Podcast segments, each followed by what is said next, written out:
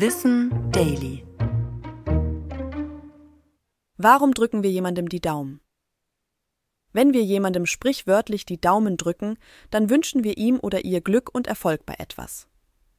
Es ist nicht so ganz eindeutig geklärt, woher diese Redensart stammt, aber es gibt verschiedene Theorien. Sicher ist, dass der Daumen schon immer als wichtig und besonders gilt. Für die Germanen hatte er übernatürliche Kräfte, um das Schicksal positiv zu beeinflussen. Böse Geister sollten so unschädlich gemacht werden, wenn man den Daumen festhielt.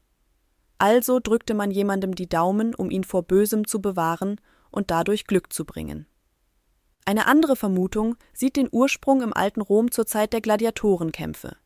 Der Daumen hatte da Einfluss auf Leben und Tod. Denn wenn das Publikum Mitleid mit einem gescheiterten Kämpfer hatte, schoben die Menschen den Daumen in die geballte Faust und hoben die Hand.